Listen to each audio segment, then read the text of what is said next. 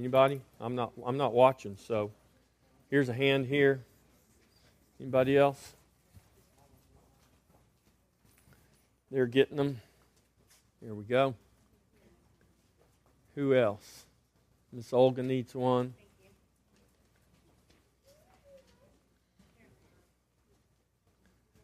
All right.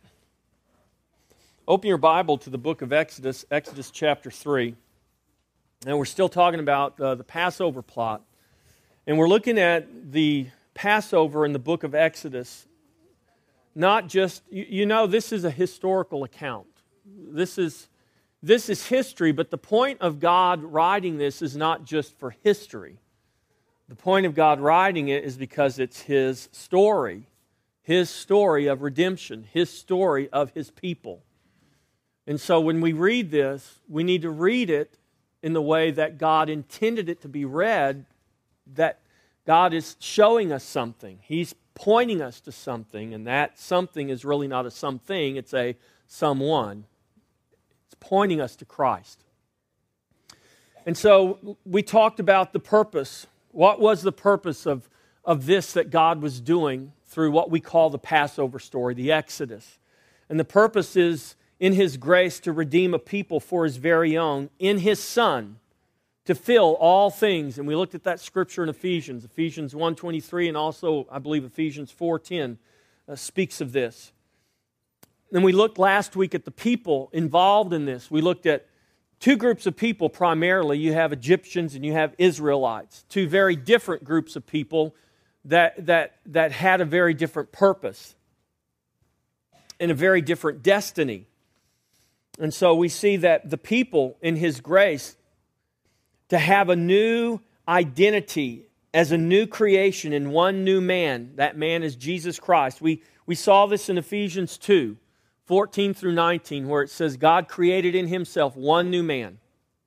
And so our identity no longer is Egyptian or, or Israeli or Irish or American or Mexican, or that might be your ethnicity, but your identity in Christ is Christ. He is the one head.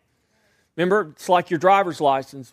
Your driver's license, you present that as your valid ID, and it's got a picture of your head, and you're identified by your head.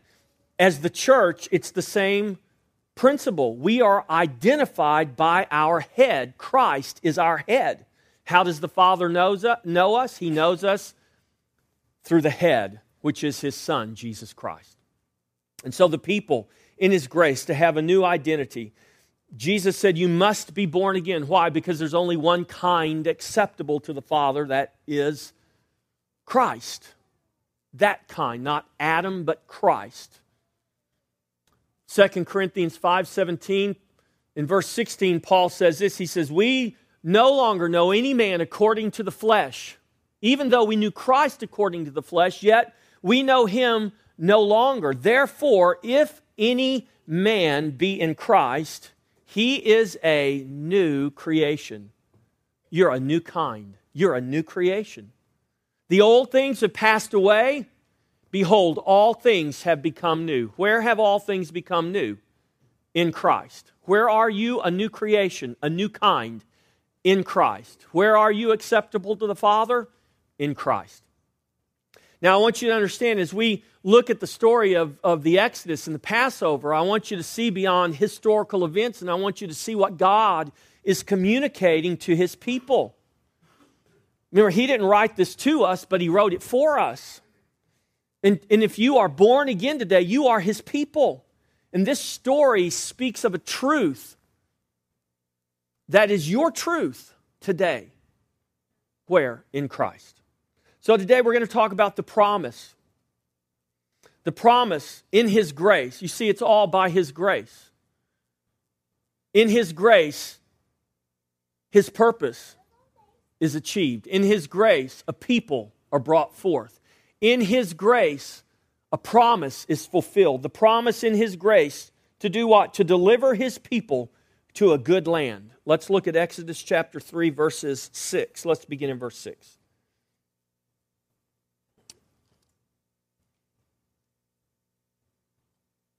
Now, this is Moses at the burning bush.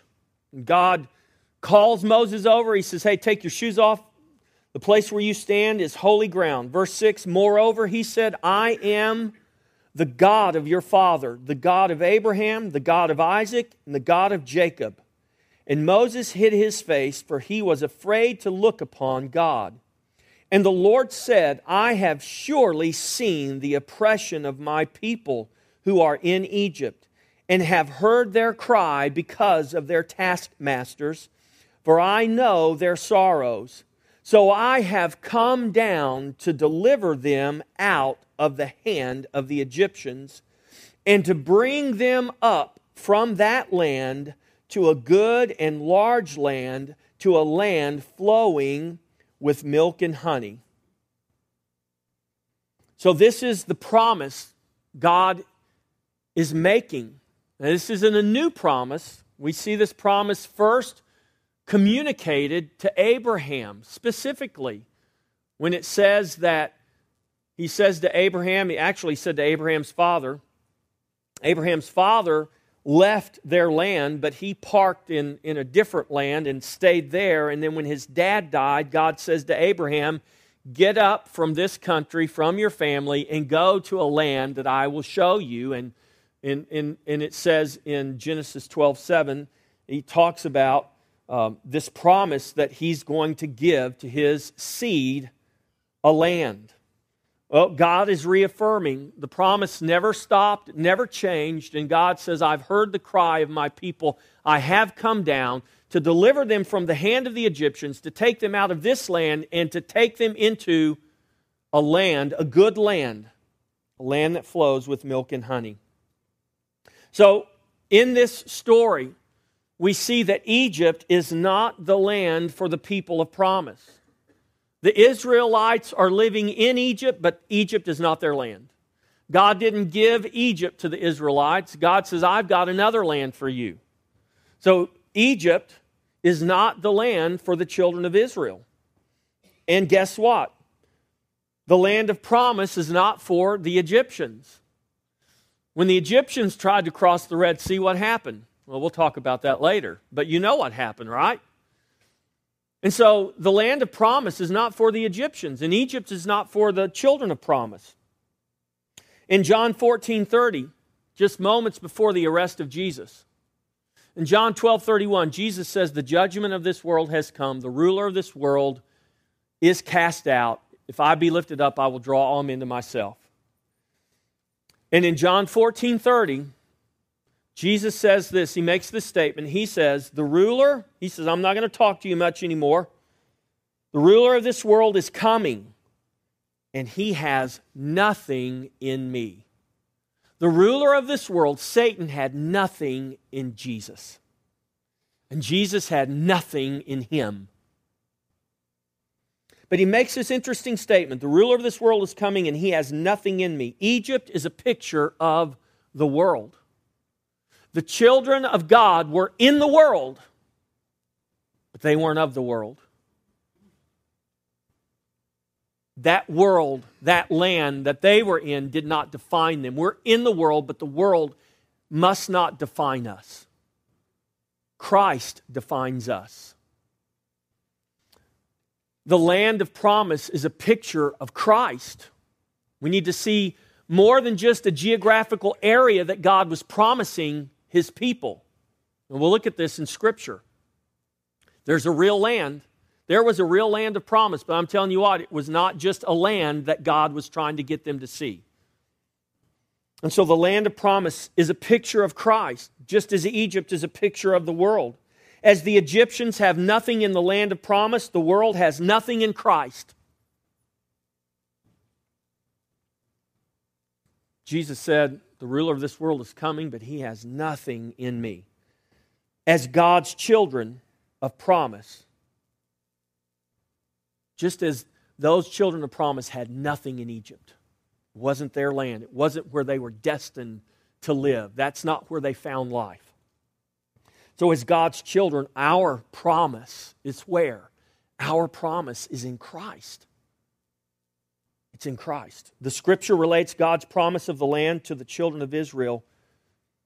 he relates that to Christ. I want us to get a bigger picture here, not just look at history, not just look at geography. What was God trying to show his children? What is God trying to get us to see today? Though we are in the world, and the scripture says we're not of the world, what does God want us to see beyond this world, beyond the condition of this world? He wants us to see something. He, he doesn't want us to ignore the world. He doesn't want us to pretend like we're not here. He doesn't want us to live lives that are not relevant. We, we need to understand, we need to keep things in their proper place, but, but we also need to be able to see something beyond this world. When I say beyond this world, I'm not saying one day I'm going to die and go to heaven. That's not what I'm talking about when I say beyond.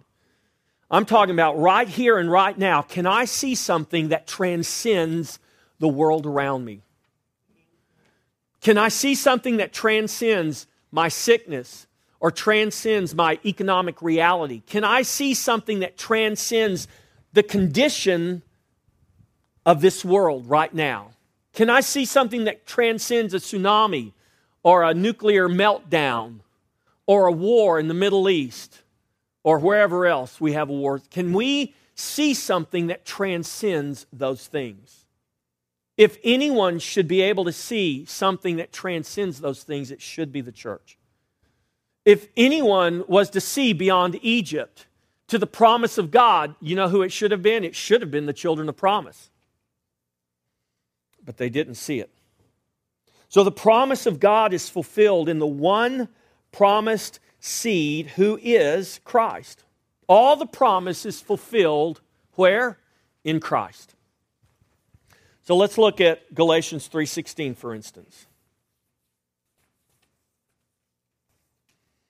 Now to Abraham and his seed were the promises made. He does not say and to seeds as of many, but as of one, and to your seed who is Christ. Christ is the promised seed.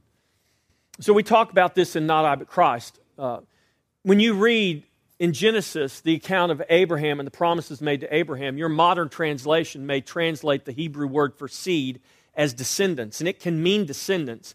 But it's much more effective if we leave that word for what it literally says, seed, because we begin to see that all the promises made to what? It's made to the seed. So then when we come over here to Galatians 3:16, we understand what Paul is referring to and we understand why Paul makes this statement because the promise is made to the seed. Whose seed is? Christ. All right? So God spoke of the promised seed in Genesis 3:15. Who was that promised seed? It is Christ. The seed of the woman would do what to the head of the serpent? Crush it. You might bruise his head, his heel, but he will crush your head. That's the promised seed. That's the first time the seed is spoken of. It's a prophecy of the coming Messiah, of Jesus Christ, who would bring deliverance to the children of God out of their bondage of sin and death by crushing the head of Satan.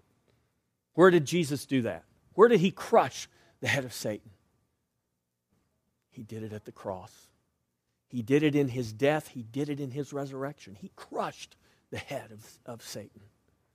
The promised seed, who is Christ, would possess the land. Genesis 12, 7 and Genesis 13, 15. This is the seed Paul's talking about in Galatians 3, 16. This is the seed that will possess the land. The promised seed, who is Christ, would bless all nations. How would Father Abraham, how would his seed bless all the nations of the earth? Because his seed, the seed spoken of there, is Christ. Through Christ, all the nations of the earth are blessed. Amen? Because God has taken from every nation, from every tongue, from every tribe, He has redeemed a people, and He has brought the blessing of Christ. Hallelujah. Acts 13 32, this is Paul speaking to a group of Jews. And we declare to you glad tidings, that promise which was made to the fathers. God has fulfilled this for us, their children, in that He has raised up Christ. How did God fulfill the promise to the fathers? By raising up Christ. Let's go to Hebrews chapter 3. All the promises fulfilled in Christ. The promise of the land given to the children of Israel in the scripture, the writer of Hebrews specifically here relates it to Christ. Now, the whole book of Hebrews, I love the book of Hebrews. The book of Hebrews, it, it just declares so clearly this truth of what God has done through Jesus Christ. And the writer of Hebrews is writing to Hebrews. That's why it's called Hebrews. And he's helping these Jewish believers understand what God did through Jesus Christ. That the promises to the fathers have been fulfilled. We don't need to go to the temple and sacrifice animals anymore. We don't need to look to that old system that's passing away. Why? Because it is fulfilled in Christ. And this is what he's writing about. So he's now in, in Hebrews chapter 3, he's in 3 and 4 here, he's talking about the children of Israel as they came out of Egypt. And he's relating this to us today who trust in Christ. Let's begin in verse 11. Here in verse 11, he's quoting from the Old Testament, he's quoting from, from the Psalms. It says, So I swore in my wrath, speaking of God, they shall not enter my rest. Who does the they refer to there? It refers to the children of Israel, specifically to the unbelieving children. Those unbelieving children who came out of Egypt, they shall not do what? Enter my rest. They're not going to do it. And how, did that come true? Well, we know it did come true because all but two of that generation died in the wilderness, the scripture says. Only Joshua and Caleb from that generation that came out of Egypt entered in to the promised land, or entered into, as the psalmist refers to it here, God's rest. Verse 12 Beware, brethren, lest there be in any of you an evil heart of unbelief in departing from the living God. But exhort one another daily while it is called today, lest any of you be hardened through the deceitfulness of sin. For we have become partakers of Christ if we hold the beginning of our confidence steadfast to the end. While it is said, Today, if you will hear his voice, do not harden your hearts as in the rebellion. For who, having heard, rebelled? Indeed, was it not all who came out of Egypt led by Moses? Now, with whom was he angry 40 years? Question Was it not with those who sinned, whose corpses fell in the wilderness? You should underline that word sinned there because it's important. Because if you just stop right there, you won't understand what, what sin, how the scripture defines sin here. Because it defines it in a very specific way. And to whom did he swear that they would not enter his rest, but to those who did not obey? That's related to those who sinned. They sinned, how they did not obey. So we see that they could not enter in. Why? Because of unbelief. What was the sin? What was the disobedience? They did not believe. They did not believe. They didn't believe who? They didn't believe God. They believed a whole lot of things, but they didn't believe God. They trusted in a whole lot of things, but they didn't trust God. They didn't believe.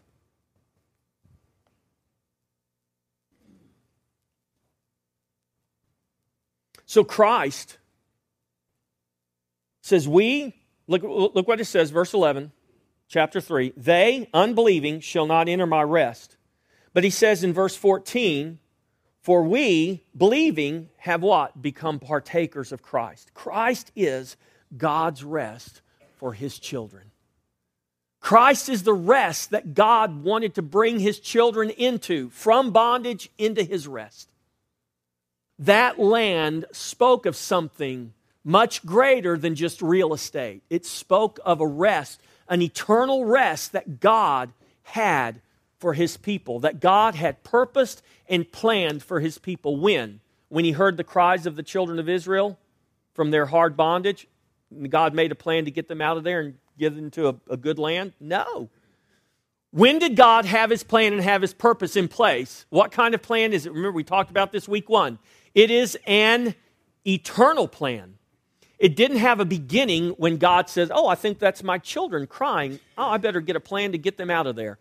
Uh uh-uh. uh God had an eternal plan. His plan was always to redeem a people. His plan was always to have a people identified by who? By his son. His plan was always to bring them into an eternal, supernatural rest that can't be defined by geography or real estate. Though we live on a real earth and there are real things that, that God blesses us with here, what God is speaking of here is so much greater. That's why we can't put our hope in material things, because material things come and material things go.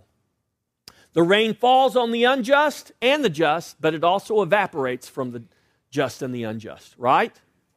So our hope is not just in whether the rain falls or not. Our hope is in the God who created the rain, the God who is in control of everything. That's who our hope is in.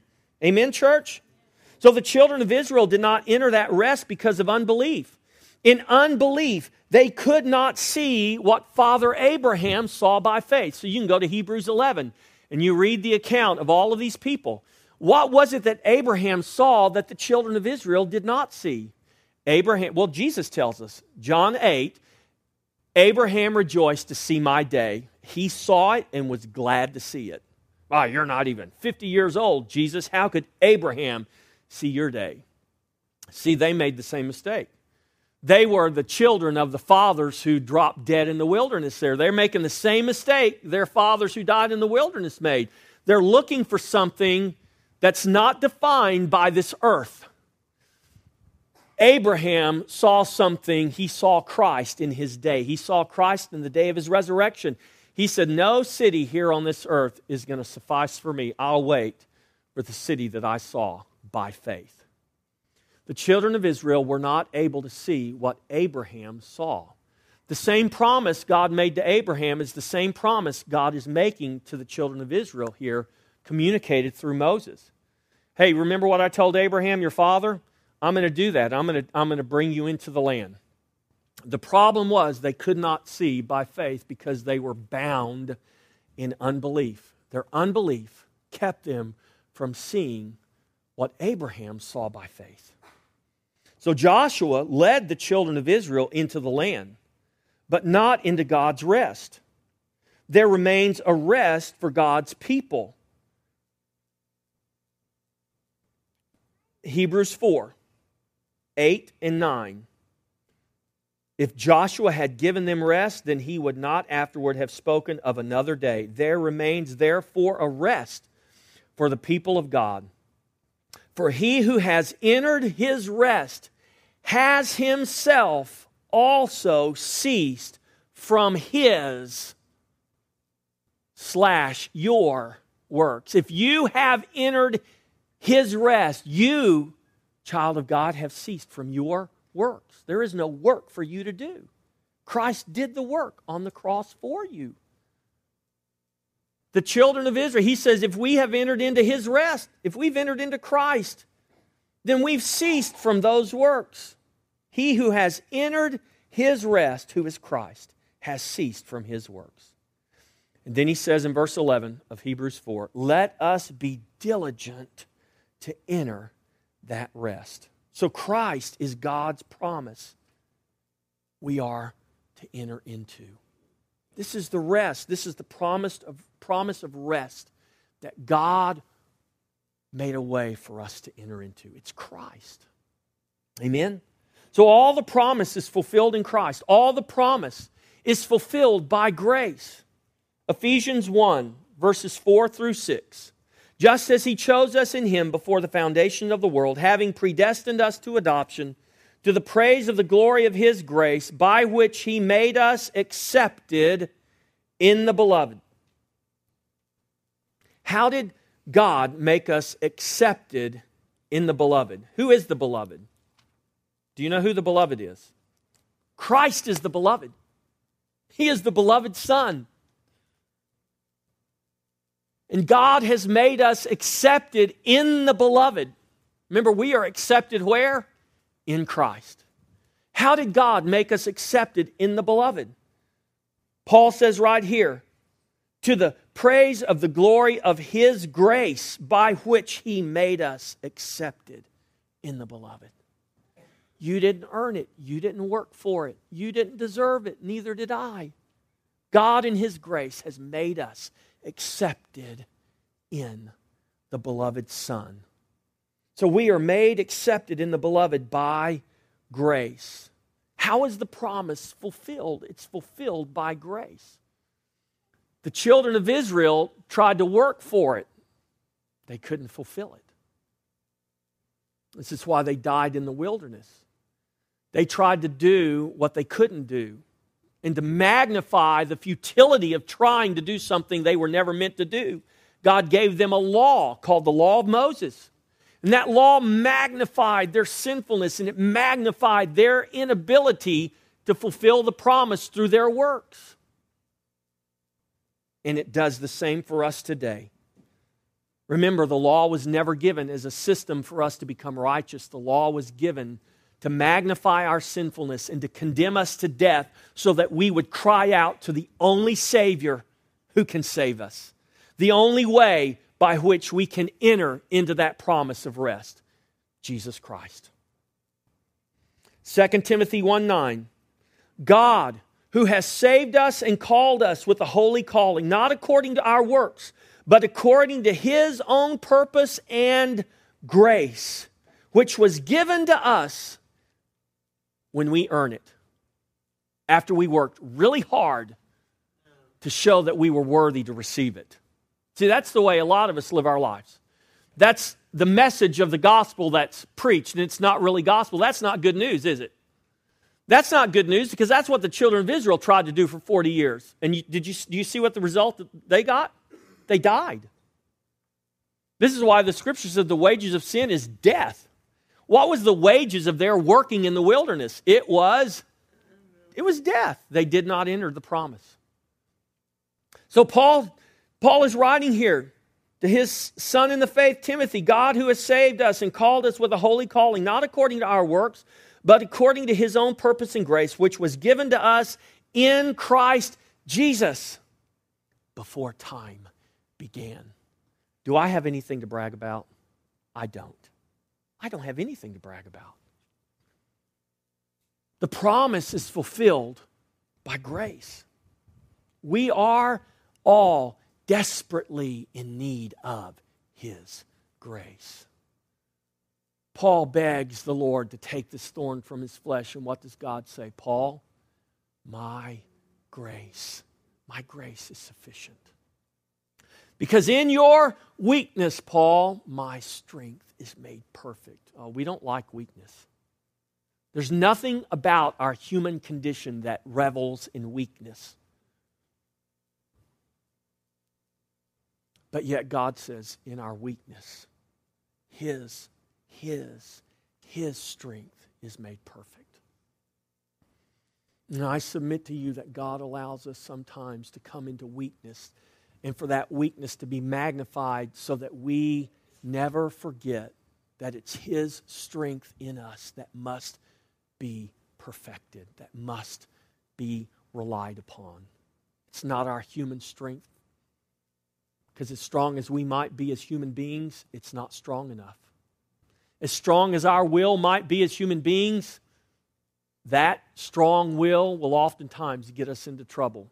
Hence, God says, You stiff necked people you brood of vipers. What was their problem? They were strong willed. They were strong willed to do their own will, to believe their own thing, to believe the lie that they had magnified in their own minds. But God says, I want to break that. I want to break the lie. I want to break the power of the lie because I want you to see me for who I am. I want you to allow me to redeem you, for me to deliver you, to bring you into the land, the rest the life that I have prepared for you in my Son. Grace is nothing of me, but everything of God. Grace is nothing of me, but everything of God. If it's of me, Paul writes this, then it's not grace. If works are grace, then they're not works anymore. If grace is works, then it's not grace anymore.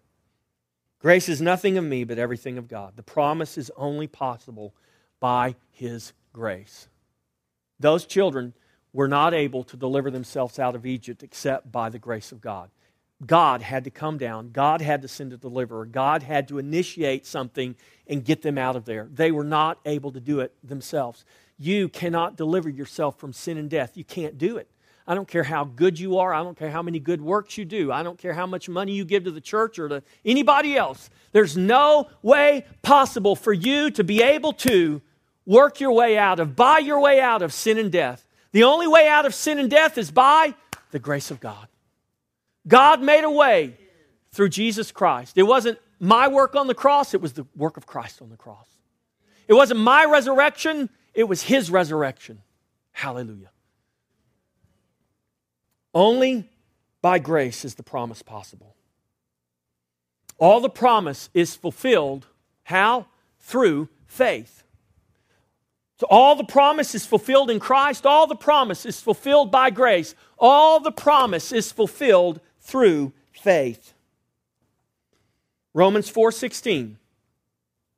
I have part of the scripture there. Let me go to my Bible and read the entire scripture in context. Romans 4:16. Therefore it is a faith that it might be according to grace, so that the promise might be sure to all the seed, not only to those who are of the law, but also to those who are of the faith of Abraham, who is the father of us all. According to the faith of Abraham, not the faith of the children of Israel in Egypt, because they didn't have any faith. They wandered for 40 years in the wilderness, void of faith, and in their unbelief, they died there. So Paul says, hey, it is a faith that it might be according to grace, so that the promise, what promise? The promise God made, going all the way back to the very beginning of Genesis 3:15, the promise he made in in Genesis 12, 7, and Genesis 3, 13, 15. The promise he made, so that the promise might be sure to all the seed, not only to the Jews, but also to all those who are of the faith of Abraham. Are you today, church, are you of the faith of Abraham? Then that promise was made sure. It is a faith that it might be according to grace, so that the promise might be made sure to those who are of the faith of Abraham, the father of us all. The father of who? The father of all who believe. The father of all who are in faith in Christ. Roman uh, Ephesians 2 8. By grace you have been saved through faith. Not of yourselves, it is the gift of God. What is the gift? Salvation is the gift. How do I enter into that salvation? By grace through faith. Now let's go to Hebrews chapter 11.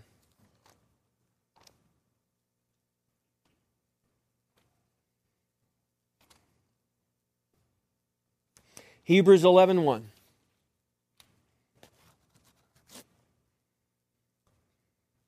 Now faith is the substance of things hoped for, the evidence of things not seen.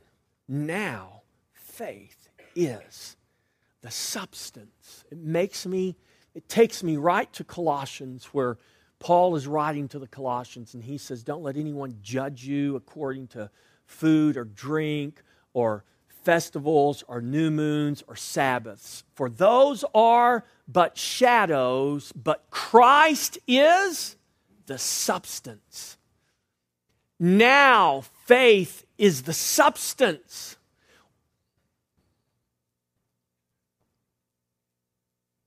Verse 6 Without faith, but without faith, it is impossible to please Him. For he who comes to God must believe that He is, and that He is a rewarder of those who diligently seek Him. Without faith, it is impossible to please God.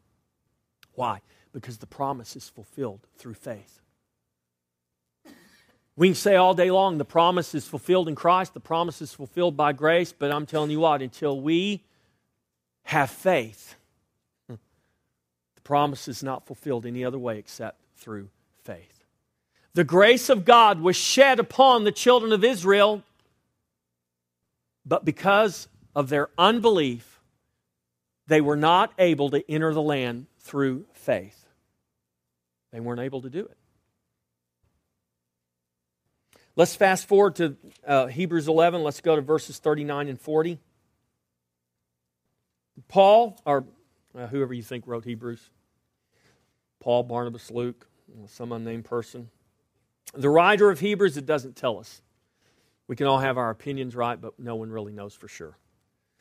The writer of Hebrews in verses 39 and 40, after he goes through and he lists all of these people, and what's he talking? He's talking about their faith not their human willpower that enabled them to endure martyrdom or hardship. He's talking about their faith. What? They saw Christ. They had faith in the promise of God, who ultimately is what? Is Christ. How do we know Abraham? What Abraham saw? Because Jesus tells us what he saw. And I believe that all these others saw the same thing. They saw the promise of God that was made manifest and ultimately fulfilled where? In Christ. By faith, they endured all of these things. And we come to verse 39, Hebrews 11. And all these, having obtained a good testimony through faith, did not receive the promise. Well, shucks. That's kind of a bummer, right? No. It's good news for us. Why? God tells us in the very next verse God having provided something better for us, that they should not be made perfect apart from us. What was the better thing that God provided for us? What do we have? What have we? What do we know? What do we know today? What do we possess today that they did not have, that they could only see by faith, but we stand on the other side of it knowing that it is a done deal, an accomplished work, a finished work. They looked into the future and saw Christ. We stand on the other side of the cross and the resurrection and we say, It is finished. They stood before the cross looking into the future and said, One day it shall be finished. The reality was, in eternity, it was already finished. This is what Hebrews tells us in Hebrews 3 and 4. Hey, the work was completed, it was already done. When God sat down on the seventh day and rested, it was done. The work was done. We just didn't see the manifestation of it yet. They looked ahead to the cross and said, The manifestation is coming one day. We look back at the cross and say, It was manifest. Jesus really was born. Jesus really walked that road. Jesus really was nailed to that cross. He really died. He was really buried, and he really rose from that grave. Hallelujah, church. That ought to make you shout right there. I mean, he is the risen Savior. We're not looking for it to happen one day, it's already happened. This is what God has given to us. This is what He has provided for us that they didn't have. They couldn't say it's already done, they could say it's gonna be one. Abraham didn't say, well, I passed up a city whose found whose builder and maker is God. He says, No, I'm looking for, I saw it by faith, and I'm looking ahead to the day when it becomes a reality. We're standing in the day when it is a reality where? In Christ.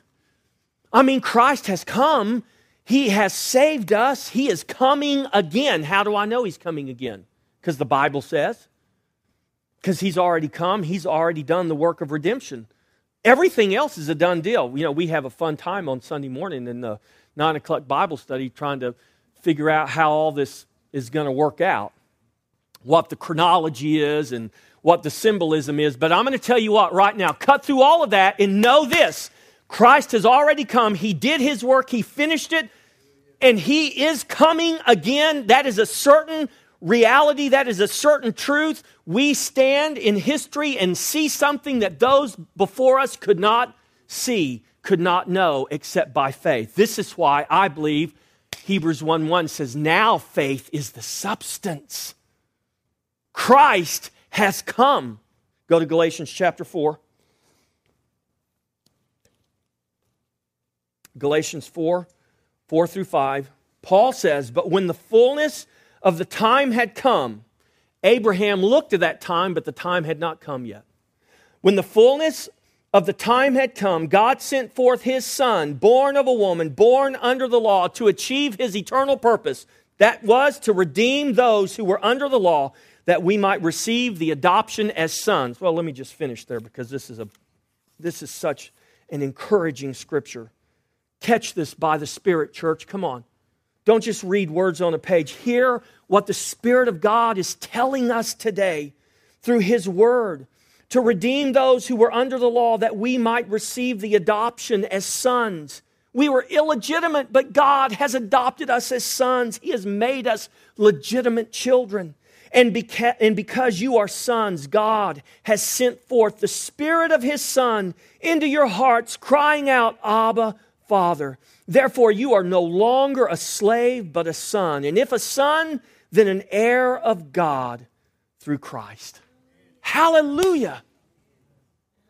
We're not looking for that to be a reality one day. That is a reality. Why? Because Christ, He died. He really died.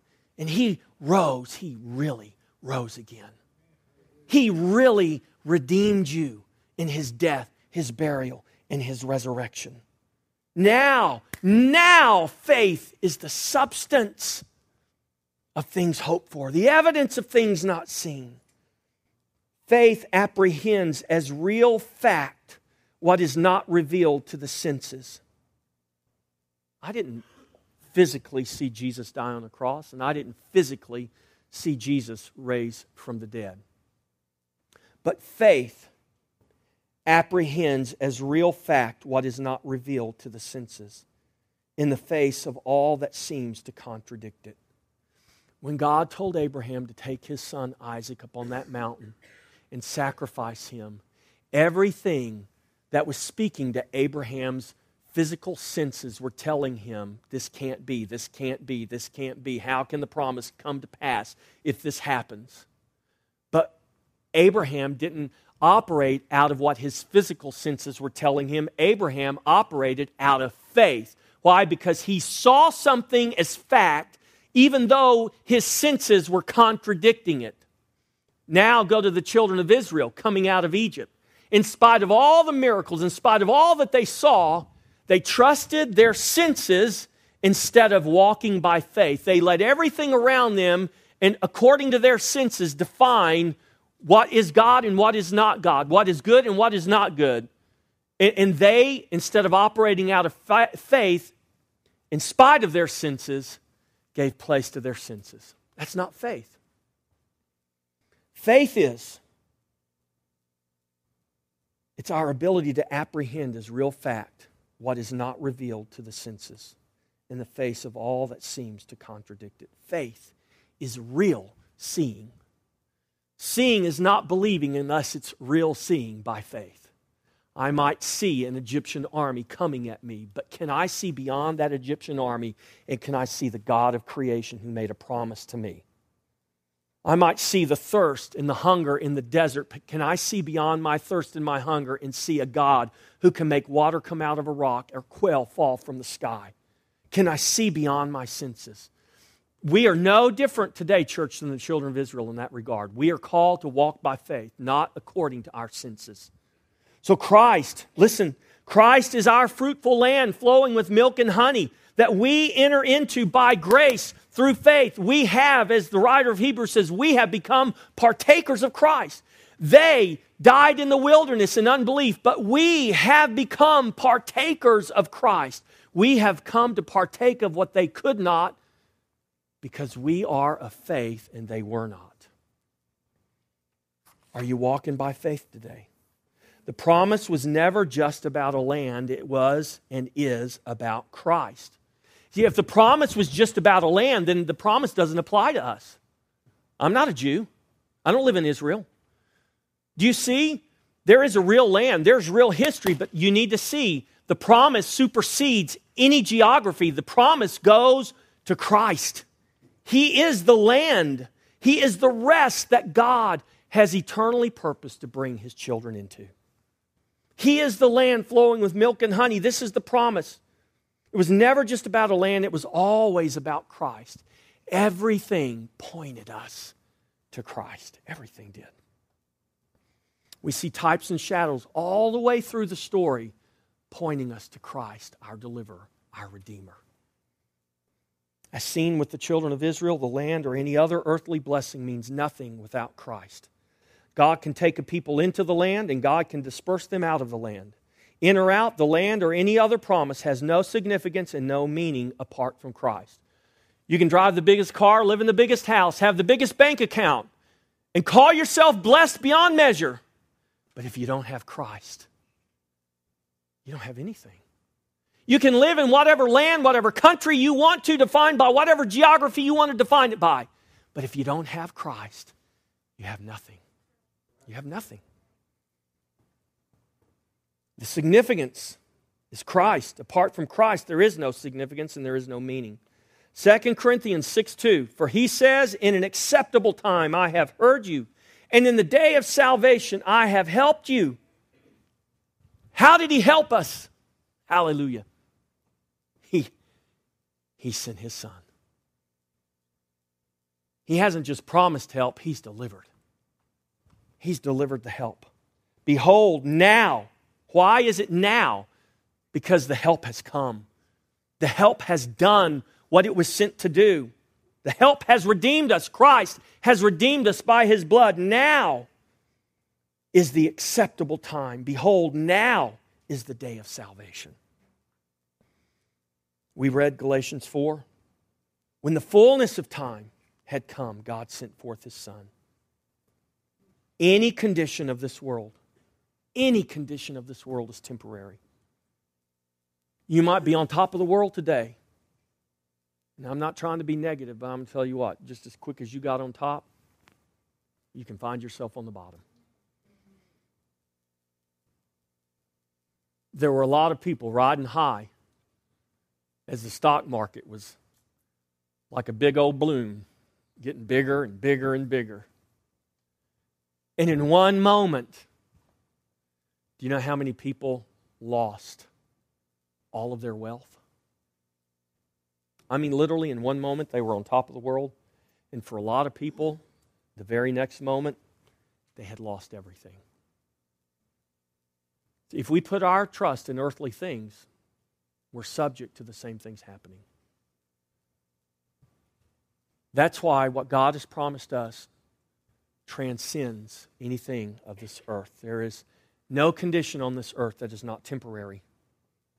Any condition of this world is temporary. Notice I didn't say any condition in this world.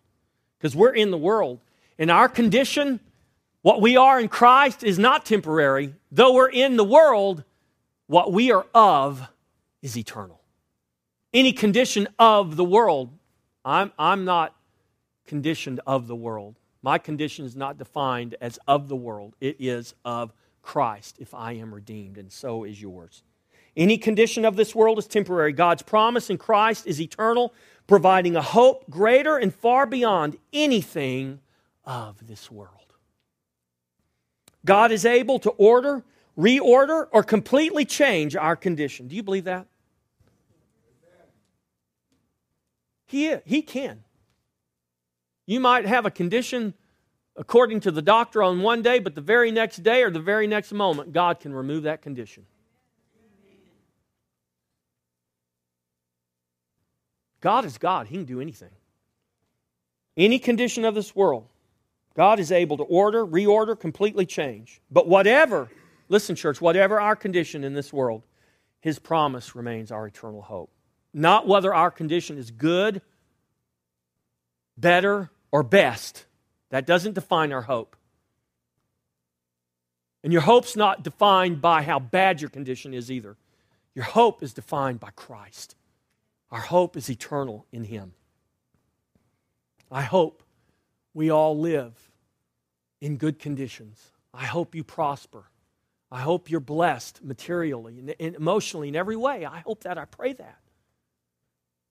And you may be. Or maybe you're sitting here today and you say, man, there's nothing blessed about my life. I don't have a job. I don't have a family. I don't have a car. I don't have a home.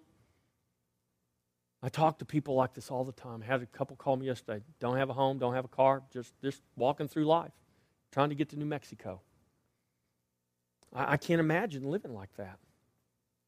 Now, they profess to be believers, and maybe they are. I'll just let you know right now that's not the life I want to live, and that's not the life I'm believing God to live. I, I don't want to be homeless.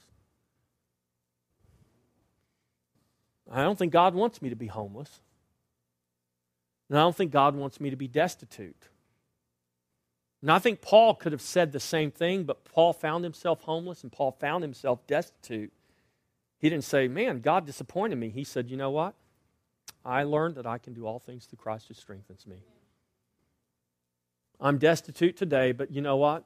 God will raise me back up. I'm homeless today, but, but I have a home in Christ. Now, that sounds like real pie in the sky, right? I'm telling you what, God, God will provide. He has promised. Jesus says in Matthew 6, Sermon on the Mount, He says, Hey, look at the birds, look at the flowers, look at creation. I know how to take care of those things. Do I not value you more? Do I not also know how to take care of my children?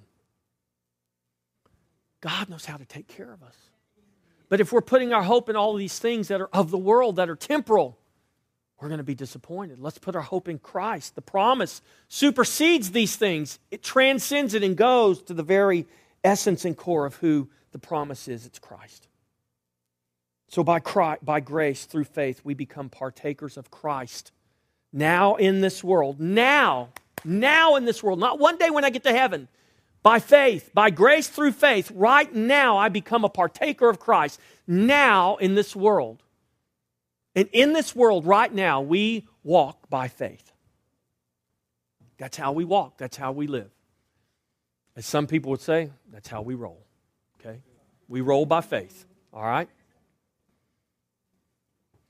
In fact, the fact is Christ, our rest, has come. He has come. We don't have to wait for his second coming to enter his rest. He has come and provided rest for us. We can enter into it right now. How do I know? Because that's what the scripture says. That's what the writer of Hebrews says. We have become partakers of Christ. We've entered his rest. Why are you guys still working? Why are you wanting to keep sacrificing animals? You, you've entered his rest in Christ. The fact is, Christ, our rest, has come in faith. In faith, church, let us rest in that fact. Let us act upon that fact. Let us be upheld by that fact, for He is Lord. He is Lord. That word Lord is the very same word that God told Moses You tell my children, the Lord God has sent you. That's a name Abraham, Isaac, and Jacob didn't know. I am revealing a name to my children in Egypt that the fathers didn't know this is the name of Jesus Christ. Jesus Christ. Every knee will bow, every tongue will confess that He is Lord. He is Kyrios, the God of gods, the self existent, eternal one. This is who our Savior is. This is the promise we have entered into. That is good news, church. That's good news. That's hope. Regardless of your condition, you have hope. Believe God. He is able to change your condition. If you don't like your condition, trust God. Don't throw the baby out with the bathwater, though. Don't stop trusting God. Trust Him even more to give you the grace to walk through whatever it is He's allowing you to walk through right now. Good, bad, or ugly. Trust Him. He is the God of promise, and He has made a way for us. Amen? Let's all stand.